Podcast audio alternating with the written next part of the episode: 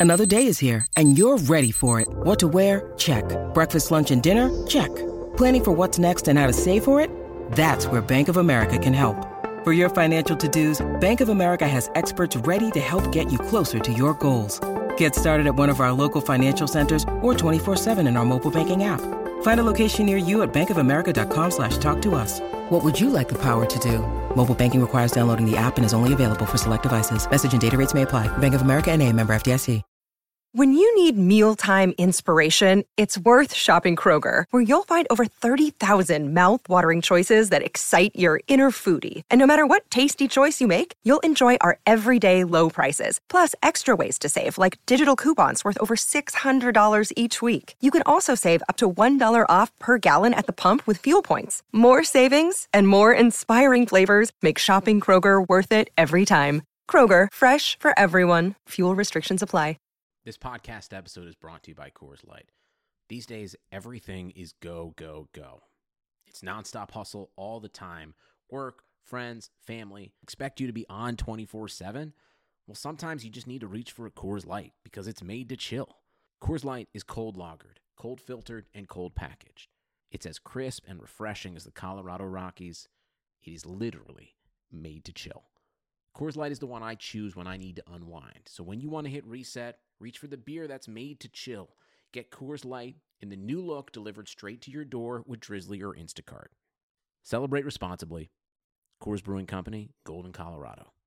When the big wireless carriers start trying to get you to splurge your tax return on the latest nonsense this year, just tune it out. With Straight Talk Wireless, you can get a Samsung Galaxy A51 for just 199 bucks on America's best networks. Straight Talk Wireless, no contract, no compromise. Savings may vary. See straighttalk.com.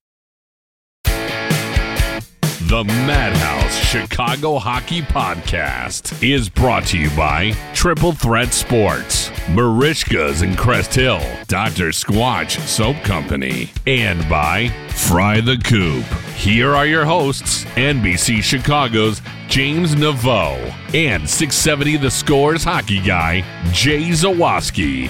Let's drop the puck. Welcome in, friends, to this live and special edition of the Madhouse Chicago Hockey Podcast. My name is James Neveau from NBC5 Chicago.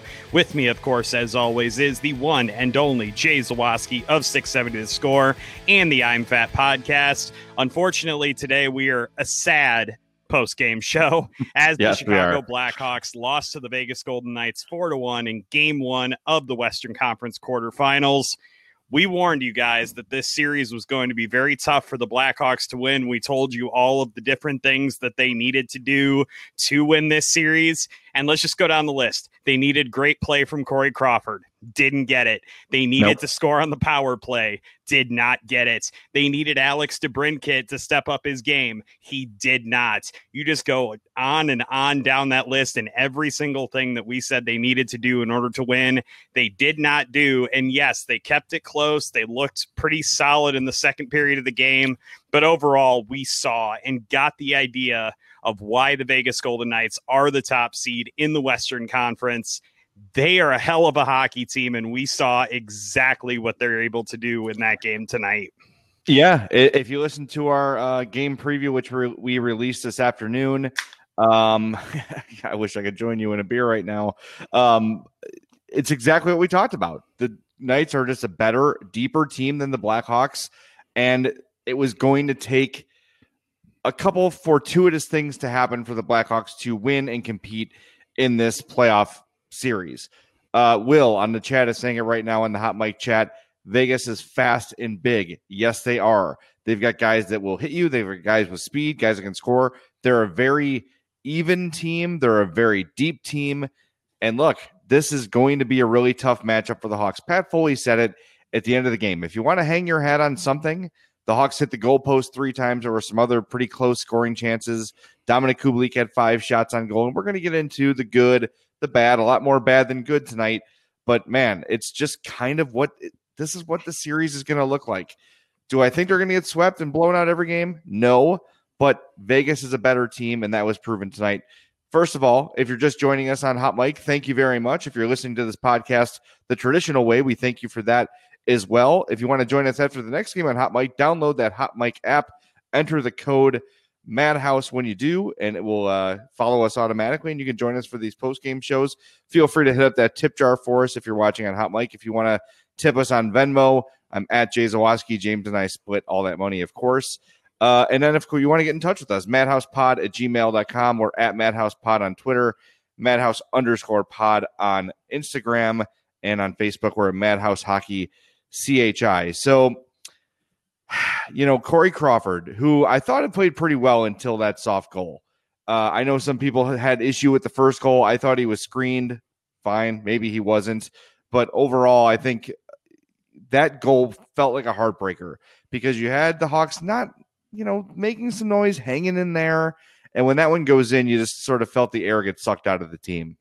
Uh, yeah, and I, I, I did see you say on Twitter that you were not uh, that upset with Crawford's performance tonight. I thought that it was a little bit of a backslide for him, honestly. Like I thought that he there there were times in the game where he didn't look quite as sharp as he did in game 4 of the Edmonton series.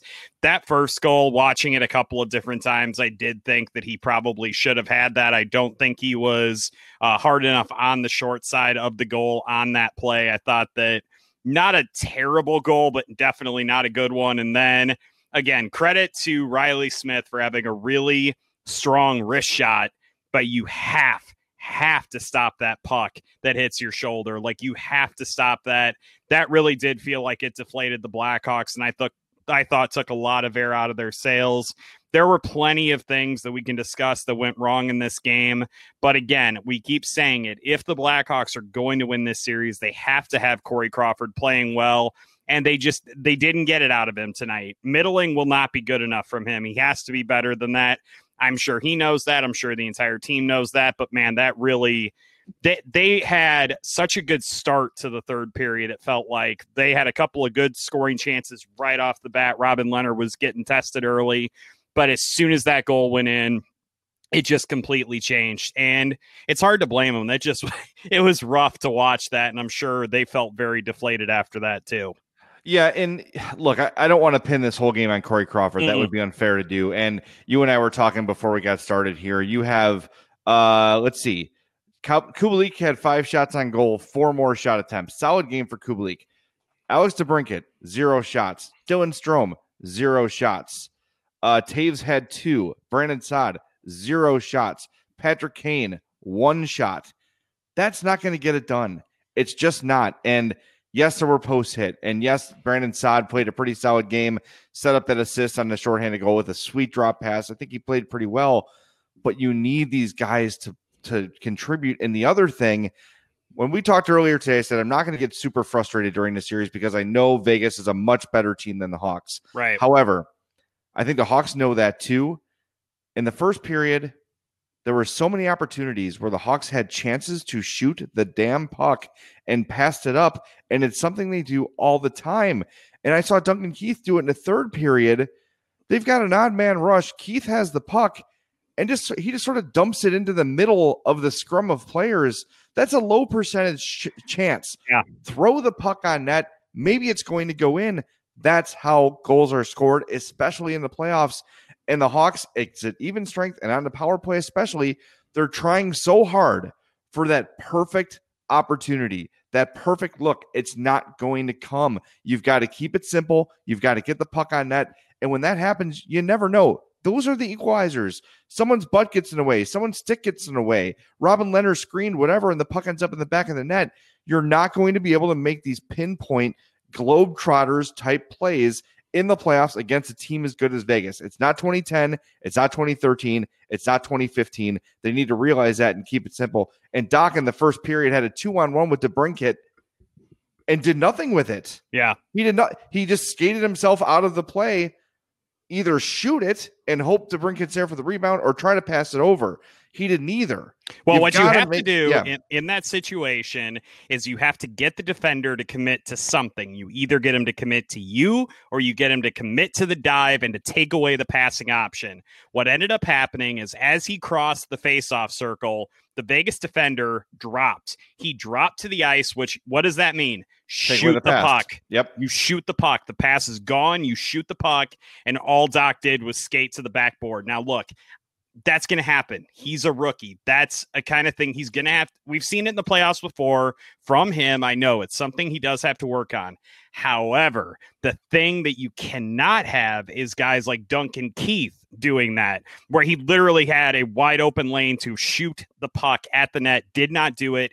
Jonathan Toews had one of those tonight too. He split the defenders beautifully, and instead of continuing to charge towards the net with all the momentum that he had, he tried to go for a low percentage drop pass. And that simply cannot happen if you're going to win freaking hockey games. You have to have your veterans playing smarter hockey than that. And on multiple instances tonight, they looked like Kirby Dach. And that's not a good thing. You don't want to make rookie mistakes when you're those guys. Uh, well, uh, look, if, if Reilly Smith was on the Blackhawks, instead of putting that backhander over Corey Crawford's shoulder, he would have made a drop pass to no one or, you know, into traffic or whatever. It's just, look, uh, the Keith one especially was egregious to me because you've got three Hawks crashing the net. Just shoot it low and hope for a rebound hits a skate or something.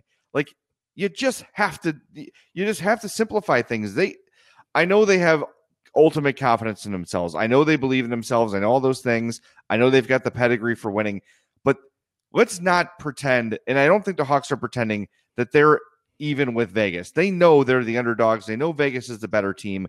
They've got to adapt a little bit. And I said today, they shouldn't change their style. They shouldn't play scared. But at the same time, you know your chances are going to be limited. You know that Vegas is going to control possession for most of the series. Right. When you have the chance to get a puck on net, you've got to do it. And I'm not just saying blindly shoot anytime you get the puck, but if you've got an odd man rush and the defenseman's already sold out, put the puck on net, Kirby Dach. Duncan Keith, you have a look with three guys crashing, put the puck on net.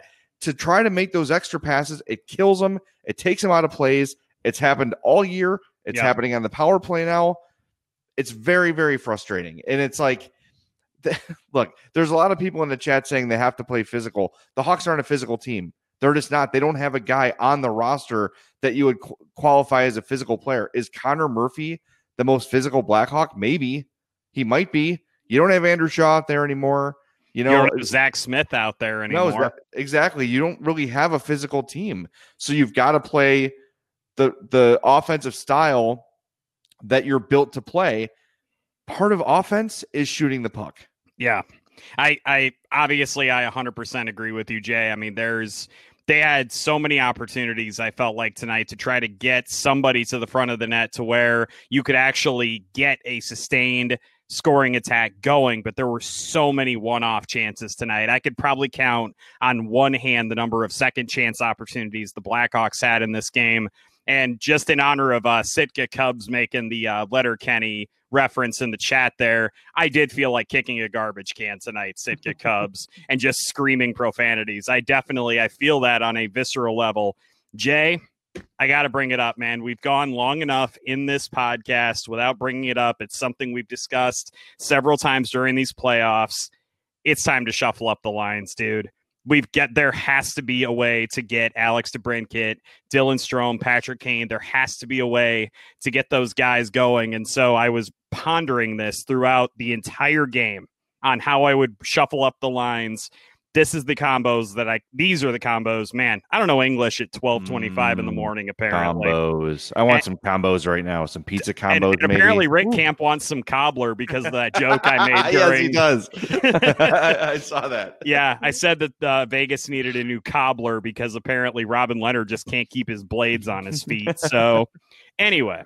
Yeah. Here lines. Here here are my lines. On the top line, you have Jonathan Toews, obviously, as the center. I opted to keep Dominik Kubalik with him and to put Drake Caggiula on the left wing of that line. The right. second line, I dropped Brandon Saad to the second line. I have him playing with Kirby Dach and Patrick Kane. On the third line, this is a weird one, so bear with me on this. I have Dylan Strome and DeBrincat on the wings with David Kampf in the middle. And then the fourth line, I have Highmore Carpenter and Dylan Sikura coming in for Alex Nylander. So there it is. There's the that's the best I could do. I really struggled with who to put on wing with Stroman DeBrincat, and so I decided to put no one on the wing and to have them both play the wing positions and have Kampf be in the middle. Okay.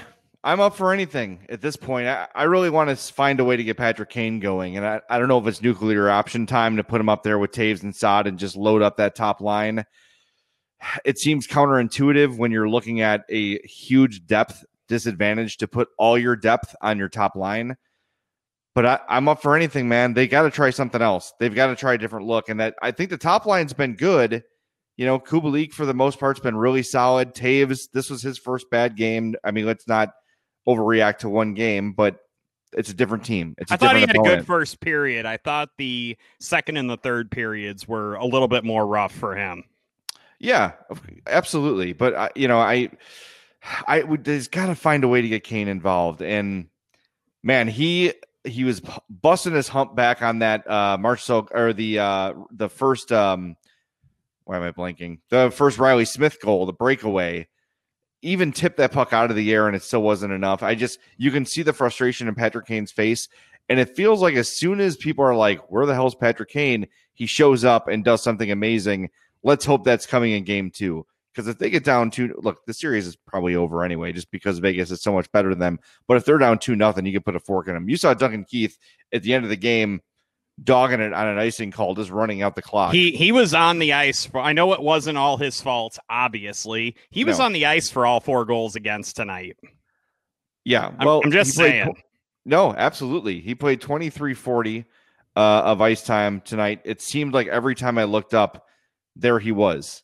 You know, it looked like it felt like he was on the ice the entire game, especially in the third period. I got to pull up the shift charts. I'm always afraid of doing these things and messing up the quality of the broadcast, but uh, it felt like he was on the ice a lot, but you could see at the end of the game, he had some fr- frustration in his eyes. You see it from Kane. And I think partially you're seeing these veteran guys sense like, oh boy, we're not going to be able to hang here. Do you, do you want to take a stab at who had the best Corsi on the Blackhawks tonight? I'm going to think it's someone with limited ice time. You're That's thinking my... incorrectly then. Really? Okay. It was it actually it was actually Brandon Saad. He was a 54.2% tonight. He I I thought again, I thought Brandon Saad had a pretty solid game. He was on the ice for 13 shot attempts for 11 against. Alex Nylander was second and the only other Blackhawk with a positive Corsi tonight, Dominik Kubalik at the bottom of the list. This is not going to surprise you. Alex DeBrincat and Patrick Kane were the two worst tonight, both on the ice for 18 shot attempts against tonight. Good lord. The Golden Knights feasted on Kane and DeBrincat tonight, which is why in my line combinations I ended up breaking them up because that's just that combination is not working whatsoever. And then Drake Caggiula was a 33% tonight, but he was only on the ice for 12 total shot attempts combined. Duncan Keith, a 34% tonight, 10 for 19 against for number two in your programs and number one in your hearts. Uh, it should be said that Kane almost always finishes low in, in the possession numbers just because totally. he's yeah he's out there for just, offense it, only. It's the fact of how many freaking attempts they gave up and how few they had. Like that's the the disparity between those two really unnerves me. If it was like 10 to 12, I wouldn't care. But since it was literally like four or five shots attempts for, that's just terrible. You cannot have that from him. Yeah, absolutely. Uh, somebody I want to get to that you mentioned here in a second. First, I want to tell our listeners about uh, and our viewers about our friends at Triple Threat Sports. For all your team outfitting needs, call Chris 708 478 6090. Get yourself a Hawks jersey, get yourself a mask, whatever you need printed. Triple Threat Sports can do it from t shirts to hats to, again, uh, masks to protect you during the pandemic. Uh, Chris at triplethreatsports.com, 708 478 6090. A lot of people on the chat, and you included, you're benching Alex Nylander. Uh, a lot of the people on the chat are saying, Where was Alex Nylander? Look, dude played 10 minutes, had two shots on goal, and drew a penalty, uh, and was second on the team in possession. Now, again, small sample size, sheltered matchups, etc. But of all the guys I'm mad at today. It's not Alex Nylander. I think no, this was no, one no, of his and, more effective games. And I do want to point out that I didn't take Nylander out of the lineup because I thought that he was like bad or anything. It just felt like to me that's probably the guy that you can most likely dump to bring Sikura in.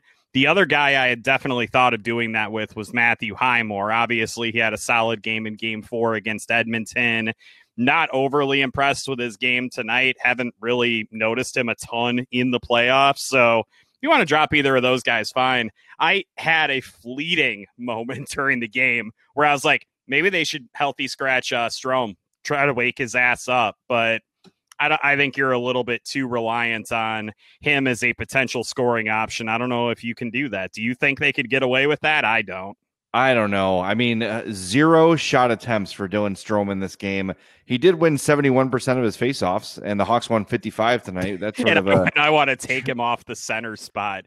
Woo, I'm a genius. Well, it's just, I mean, look, every shift that goes by, Dylan Strome is losing money. He's sort of the opposite of Kubalik, and uh, they got some tough decisions to make, but but Strome is sort of making the decision for them. You know, mm-hmm. it's like, look, if he's not going to do anything, literally zero shot attempts the entire game.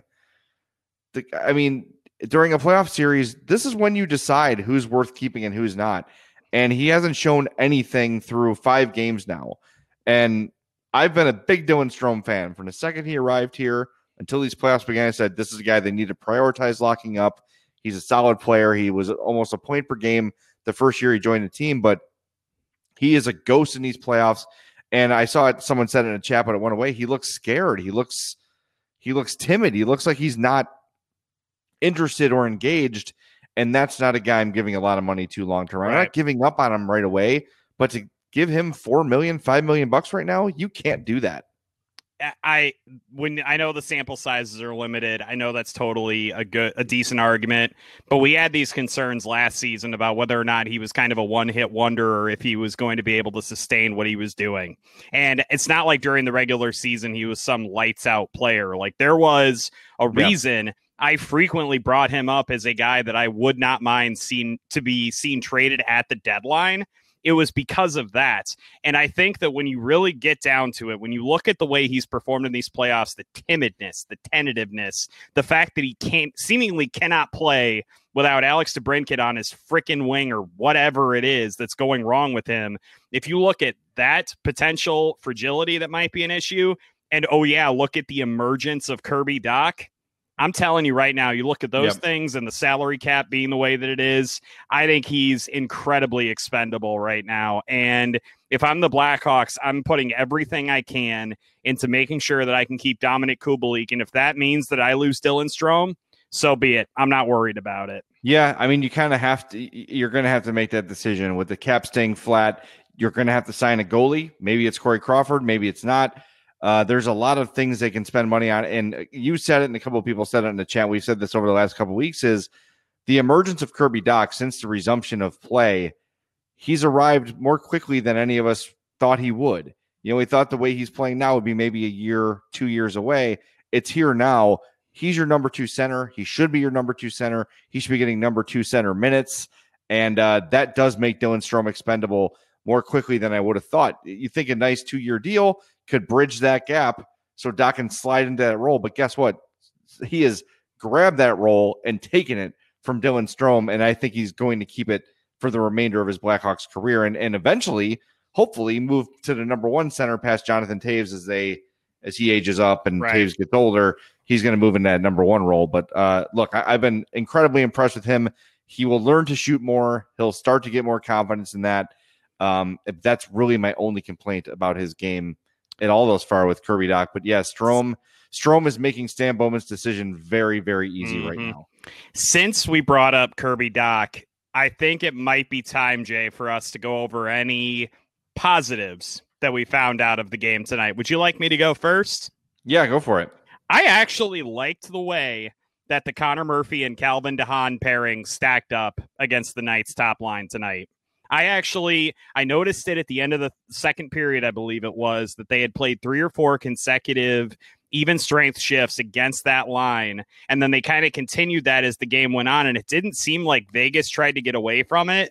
But if you looked at the possession numbers for Karlsson, Pacioretty, and Stone as the game went on, it was just a slow decline. And I really felt like the Blackhawks hit on something by having Murphy and DeHaan on those guys. So on a night where I thought Duncan Keith didn't play his best game, and obviously we didn't really see a whole lot out of Adam Boqvist, I really did think that that pairing in particular, I liked what they did against three of Vegas's top players, honestly.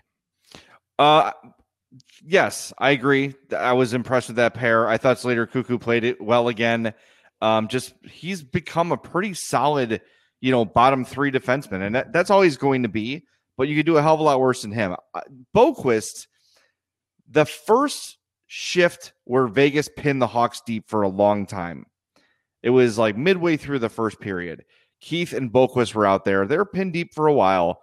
But I thought Boqvist, that shift for him was actually pretty solid. Mm-hmm. Took the body a couple times, knocked some people off the puck. They couldn't clear the puck. The forwards were not able to help them out and, and support the puck enough to get it out of the zone. But I, I was really impressed with with Boqvist during that shift, showing a little bit of physicality. Uh, took the body behind the net, was doing some stick lifting, winning some battles. That's those are the sort of little things you want to see from uh, Adam Boqvist defensively as he develops. You want to see that toughness come into his game. And when I say toughness, we talked about this last week. It doesn't necessarily mean I'm going to punch you or I'm going to knock you through the glass, but it means I'm not going to let this guy get in front of my net. I'm going to win a puck battle when I maybe don't have the the you know uh, angular advantage.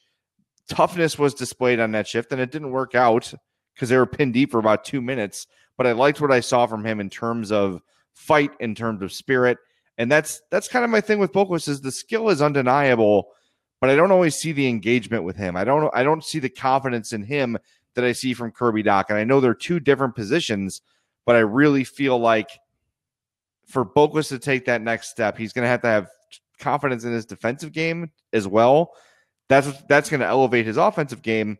So when he reaches that point, I think you're really going to see him turn the corner like Kirby Dach has, and and who knows when that comes. Defensemen are slower developing than forwards, and uh, but for the most part, I've been pretty pleased with Boqvist's performance since being called up this year. Uh, Jarner made a really good point, I think, when he said that in the chat, he said, Boqvist looks like a rookie to me more during the playoffs than he did during the regular season. Yeah. Probably to be expected, but not great for the Blackhawks' chances. I mean, that's. That's well summed up. I think that we saw a lot of really good flashes of what Adam Boqvist can potentially be during the regular season the playoffs are just a different animal. And you're absolutely right. And this is also a very weird season where you had this huge gap in between the end of the regular season, the beginning of the postseason.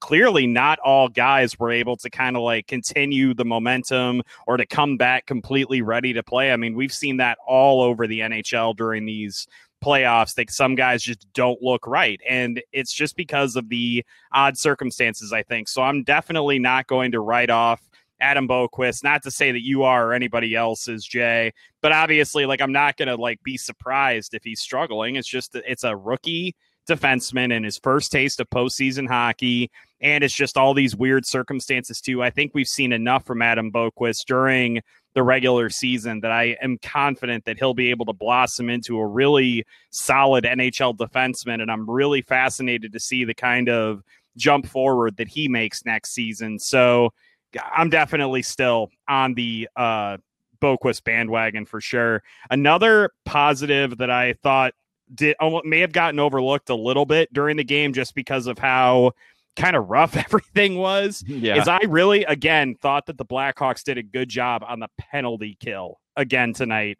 Yeah. Great stat that I saw from Ben Pope earlier to kind of illustrate the point.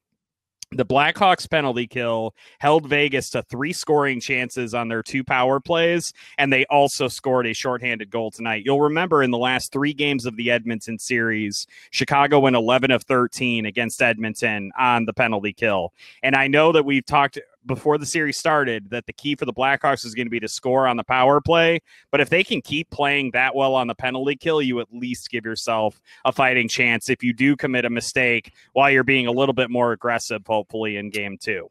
Well, this gives me the opportunity as well as we're going through the positives to uh to sort of uh point a finger at myself for maybe not judging David Kampf fairly enough you talk about how these playoffs have sort of shined a light on Dylan Strome maybe not being the player we thought he was.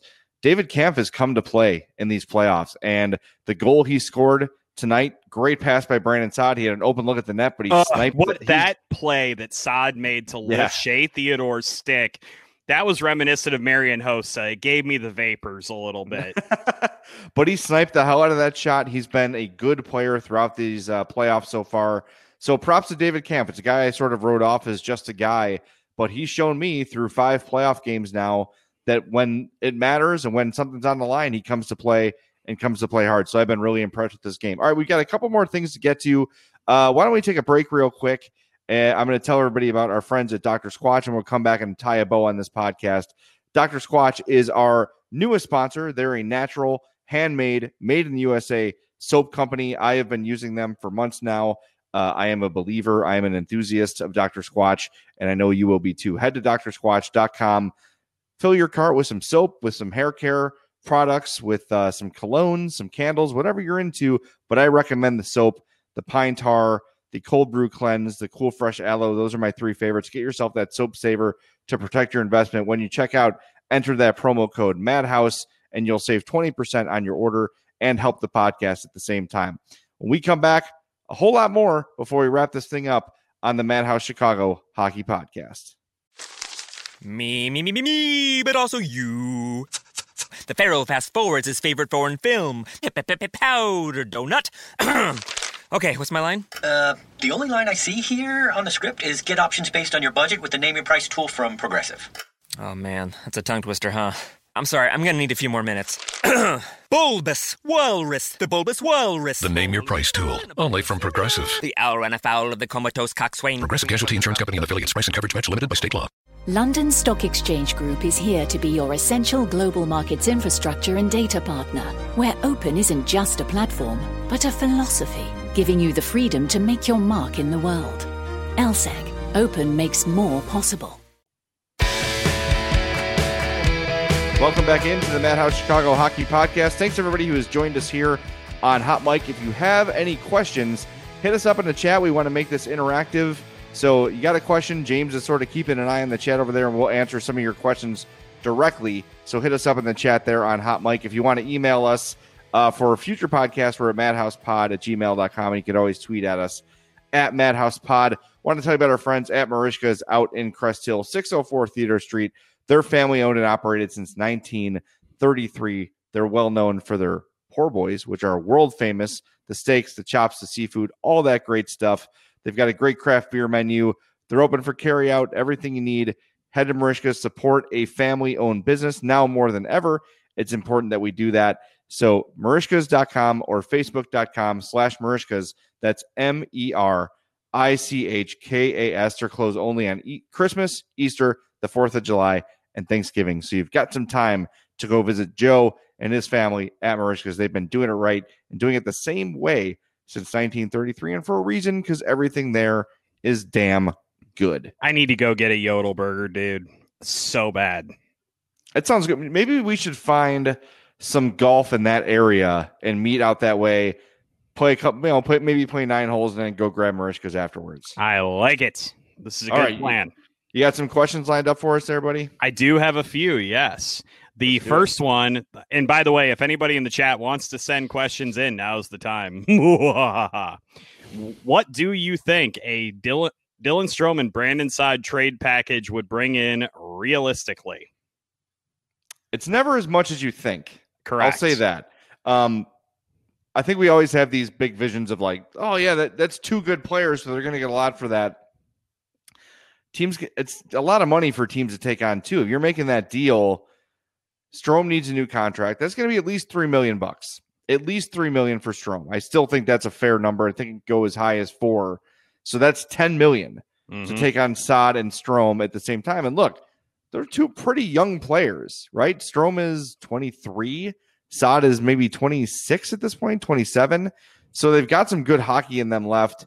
I just think if the Hawks trade those two, you want to talk about a lack of depth. There's no one ready to come and take those jobs. No, All of their top prospects are defensemen. that's Mitchell- my big concern there too.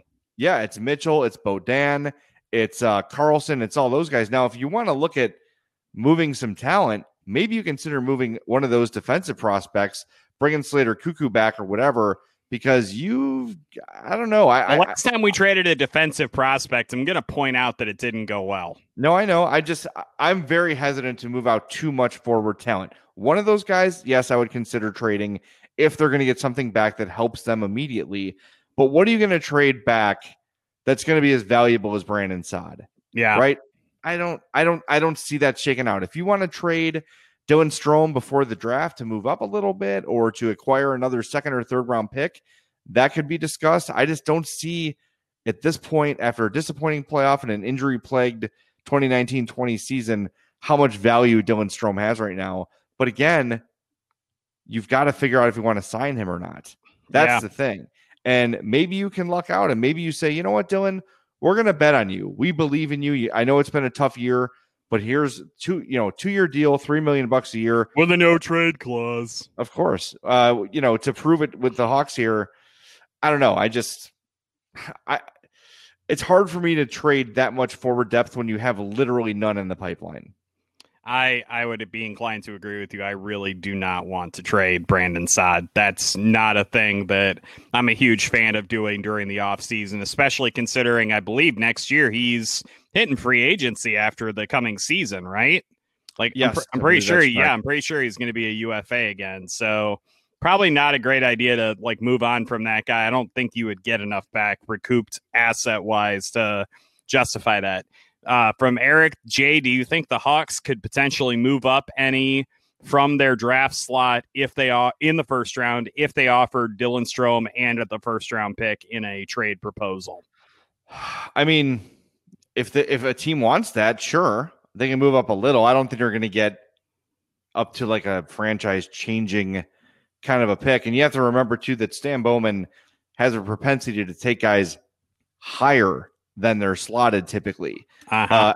Uh, Kirby Dach is one of those. Adam Boqvist is one of those. Henri Jokiharju is one of those. He takes guys that he likes that maybe don't project as high as they take him. So trading up does not seem to be much of a priority for Stan Bowman. I think that the guys he tends to identify are typically lower rated than he picks them at. So I don't know. I mean, anything can happen. I think if they're trading Strome, they're going to do it at the draft. They almost have to right. because teams had to acquire him before they figure out their free agency plans, etc. I just wouldn't expect maybe they trade up a spot or two or something like that. But I think it's probably more likely that they would trade him, get a decent prospect, and, and maybe a third or fourth round pick for him. Um, I don't know. I still sort of feel like he might be back. I I, I don't know. It's it's really tough to kind of gauge things in real time. We're also doing it emotionally after a frustrating loss. I thought we've actually kept a pretty level head about this, and I think we've been fairly rational in our analysis of like what guys did right and what they did wrong. So I'm gonna I'm defending us, Jay Dag No, Nabbit. No, I know. I just I, I think that to give up on a guy with that pedigree at that age that has shown what he's shown, the the larger sample size of Dylan, size of Dylan Strome has been positive. He's been a good, impactful player. It's been bad since the return. He was hurt this season, so it's hard to fully judge. I don't know. I just it's hard for me to give up on him right now. I, I'm not ready to do that yet. You know, well, you're gonna have to make that choice pretty soon, but that's what I'm saying though. If you if you're going to sign him for three, three and a half, we can talk. Mm. I don't. I don't think I'm comfortable going beyond that. I, you know what? I just realized something, Jay. Your podcast co-host has a couple of questions because I think we missed one of the big topics from the game itself. Number one, do you understand the offside rule on video review? Yeah, I, yeah. It's it's it's two it's two feet over. It's just yeah. I I had forgotten the the law. I just it's been so long since there's been a challenge like that. I too was like, "Oh dear lord. What what is the rule here?" I have absolutely no idea. The other one that I definitely did not really realize, did you realize what the rule was on a lost skate blade for a goaltender? Uh, I did not know the rule, and it, I thought it was because I thought it was like if they lose their match, you got to blow it dead. But clearly, that's not the call because it happened to Lehner twice, and they did not blow the play dead. Yeah. So I, I did read there was one rule that a fan shared. I do want to read this. Play shall not be stopped, nor the game delayed by reasons of adjustments to clothing, equipment, skates, or sticks. No delay shall be permitted for the repair or adjustment of goalkeeper's equipment. if adjustments are required, the goalkeeper shall leave the ice and his place shall be taken by the substitute goalkeeper immediately. So, two questions on that.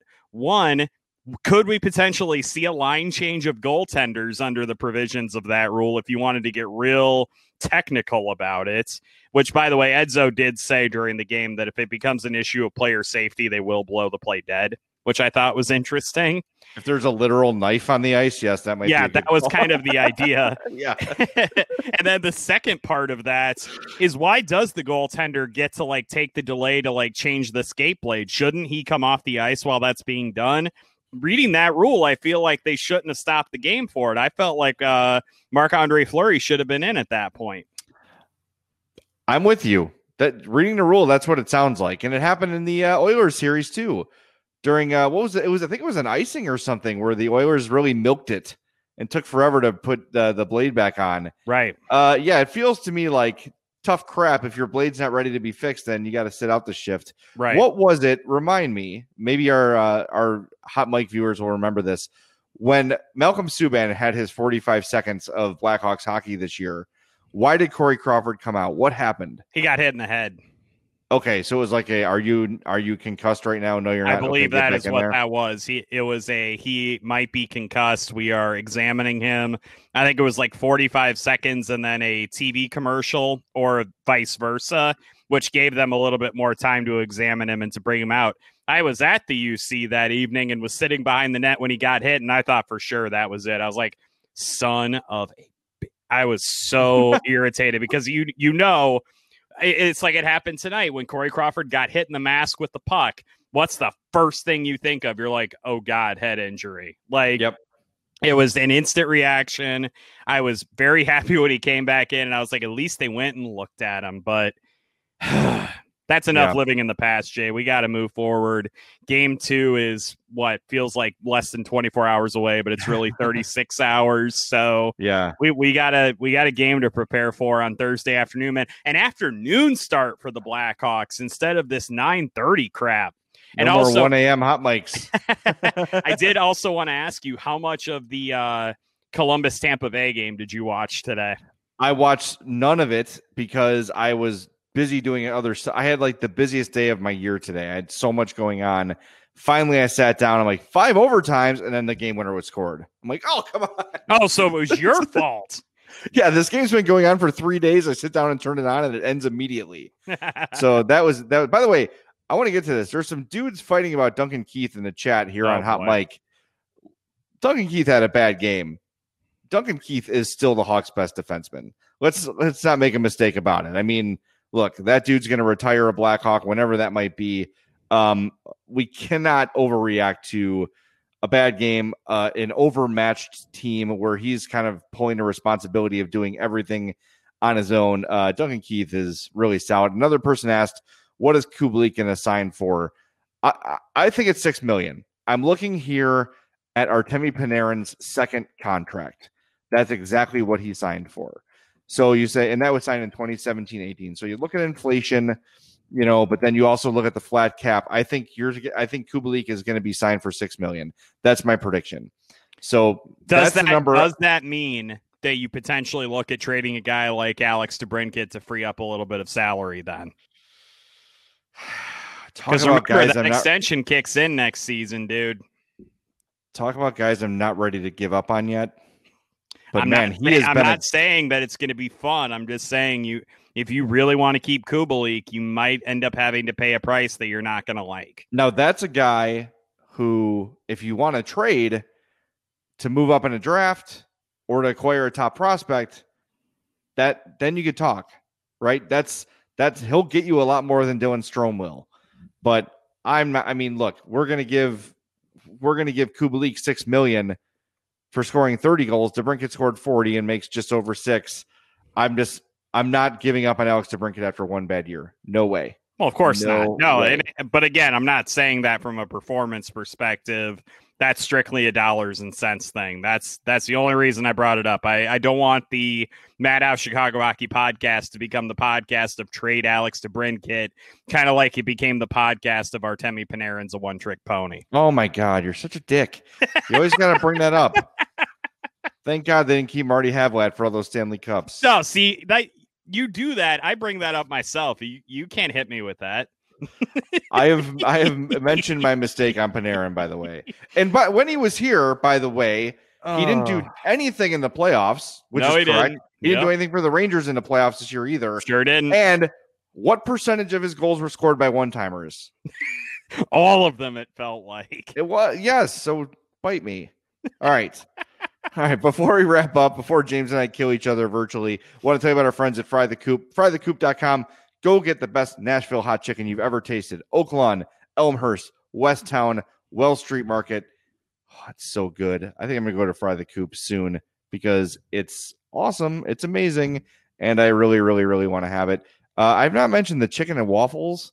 Sounds good, right? Guess what? The waffles have little bits of bacon in them. Yeah. How about that? Mm. How about that?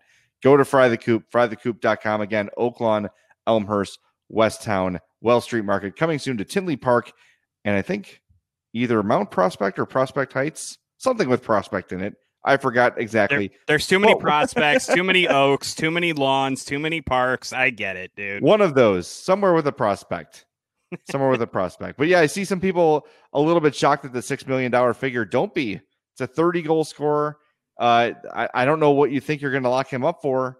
I That's what it's going to cost, I think. If, if they get him for less than six, it's a steal, I think. He's been one of their most effective players in these playoffs. I think that's what's going to cost Dominik Kubalik.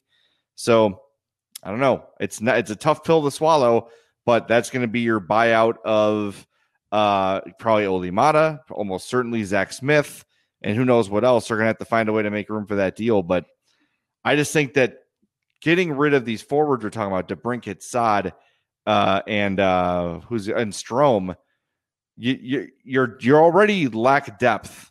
And what go look at the Blackhawks prospects. None of them are Kurashev is the one, right? That's like the one forward who we think can step in and actually contribute at the NHL level. But that's it. Everybody why, else. Is why isn't he on the playoff roster yet, Dag Nabbit? Get him in a game. I'm just looking at the, you know, at the contracts here. Like Mackenzie Entwistle, he's maybe an NHL player, but he's not going to be a difference maker. Right. You know, it's Alexander 14's not going to be a, a guy. Pius Suter might be a guy. Never Yeah. know. That I mean, I- that's pretty clearly why they brought him in. They brought in Matej Chalupa this offseason. Evan. Barratt, I do, I am high on him. I really liked him coming out of uh, college. So like, or sorry, coming out of junior, I was definitely hyping him up a little bit. I definitely think he could potentially be a guy. But I mean, those guys are probably still at least two years away from making a big time impact in the NHL. Your defensive prospects are a lot closer than that. Yeah, I think this draft they're going to have to load up on forwards. I really think that's and look, maybe that was Stan Bowman's thinking when he took Kirby Dach when everyone sort of like take Bowen Byram. It's such an obvious pick. Maybe Stan was looking at that pipeline saying, There's not anything up front here for us. We've got Mitchell, we've got Boqvist, we've got Beaudin. There's something. We've got nothing up front. You, so you- maybe you know what was could have helped bolster their forward depth, Jay? If they had kept Erik Gustafsson and moved him to forward. Yeah. Calgary didn't do that though. I'm don't- just I'm never going worked. with all Like- of my greatest hits tonight. That I was- just want to like when does that God. ever work though? I n- never basically. It just was always a theory that I banged the drum on and felt like I owed it one more for old time's sake today. Yeah, and Rizzo brings up a good point. Uh, too bad we couldn't do better than Nylander in the Jokiharju trade. That's what when when we read that, our reaction to trade was that's it. that, that's it. They traded their top defensive prospect, their top prospect at the time, for Alex Nylander. Like, and who and who else? And that was it. That's a bad trade. Even if Nylander pans out, even if he becomes a guy who you can count on to be like a second or third line guy who get you like 35, 40 points, at the time you made the trade, it wasn't enough. That's it. It wasn't enough. Well, and, and now he gets to wear that sick uh, Buffalo Sabres jersey next season with the royal blue again. Yeah, it's pretty cool. All right, ready to wrap this bad boy up? Uh yeah, let's uh let's move on to game two, man. The the Blackhawks are not out of this series. Like, yes, there was a lot to not be happy about tonight, but there were some bright spots. Just remember that, everybody. The Blackhawks are in the frickin' playoffs. Let's enjoy it, man. Yeah, at this point, it's all gravy, right? Thanks for tuning in to the Madhouse Chicago Hockey Podcast. Thanks everybody who joined us on Hot Mic. Still a few seconds to hit up that tip jar if you'd like, or if you're listening the traditional way, you can find us on Patreon, patreon.com slash madhousepod, or just hit up my Venmo. Uh, the name there is Jay Zawaski. James and I obviously split all of those profits, but it's 1 a.m. We're doing this podcast late. So if you want to kick us a couple bucks, it would mean a lot to us. We will talk to you after game two on Thursday. Thanks for listening and thanks for watching the Madhouse Chicago Hockey Podcast. If you want to watch us on Thursday, make sure you download that Hot Mic app, sign up with that promo code Madhouse, and we'll be there in your face after game two on Thursday. Thanks for listening. James Neveau and I will talk to you after game two. Have a great night. We'll see you on Thursday. The Madhouse Chicago Hockey Podcast was brought to you by Triple Threat Sports, Merichkas and Crest Hill, Dr. Squatch, and by Fry the Coop.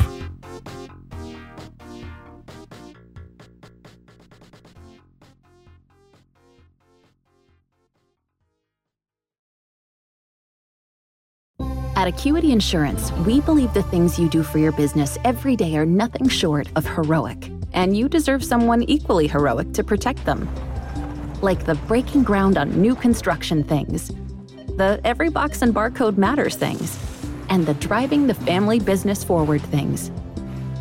We put our all into covering your business so you can focus on the things you love most. That's the power of heart. Acuity Insurance, wholeheartedly for you.